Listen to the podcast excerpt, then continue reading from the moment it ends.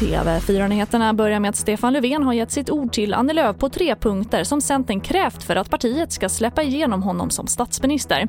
Vilket är stärkt äganderätt för skogsägare, ett mer flexibelt strandskydd och att fullfölja reformen om arbetsrätten. Men vi har ju en eh, överenskommelse med eh, regeringen eh, och eh, den har Centerpartiet med stor enighet ställt sig bakom. Vi är beredda att tolerera statsminister Stefan Löfven så att Sverige får en regering. Vi är beredda att ta ansvar. Men då utgår jag ifrån att den regeringen också genomför det vi har kommit överens om. Och det sa Centerpartiets ledare Annie Lööf.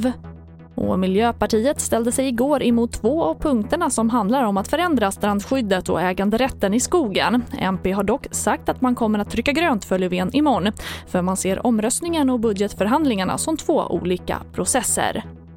Och vi avslutar med att igår gjorde Covid-riddarna säsongspremiär på Gotland. Riddarna kommer att besöka flera populära platser på Gotland under sommaren för att påminna om avstånd, handtvätt och att stanna hemma vid sjukdomssymptom.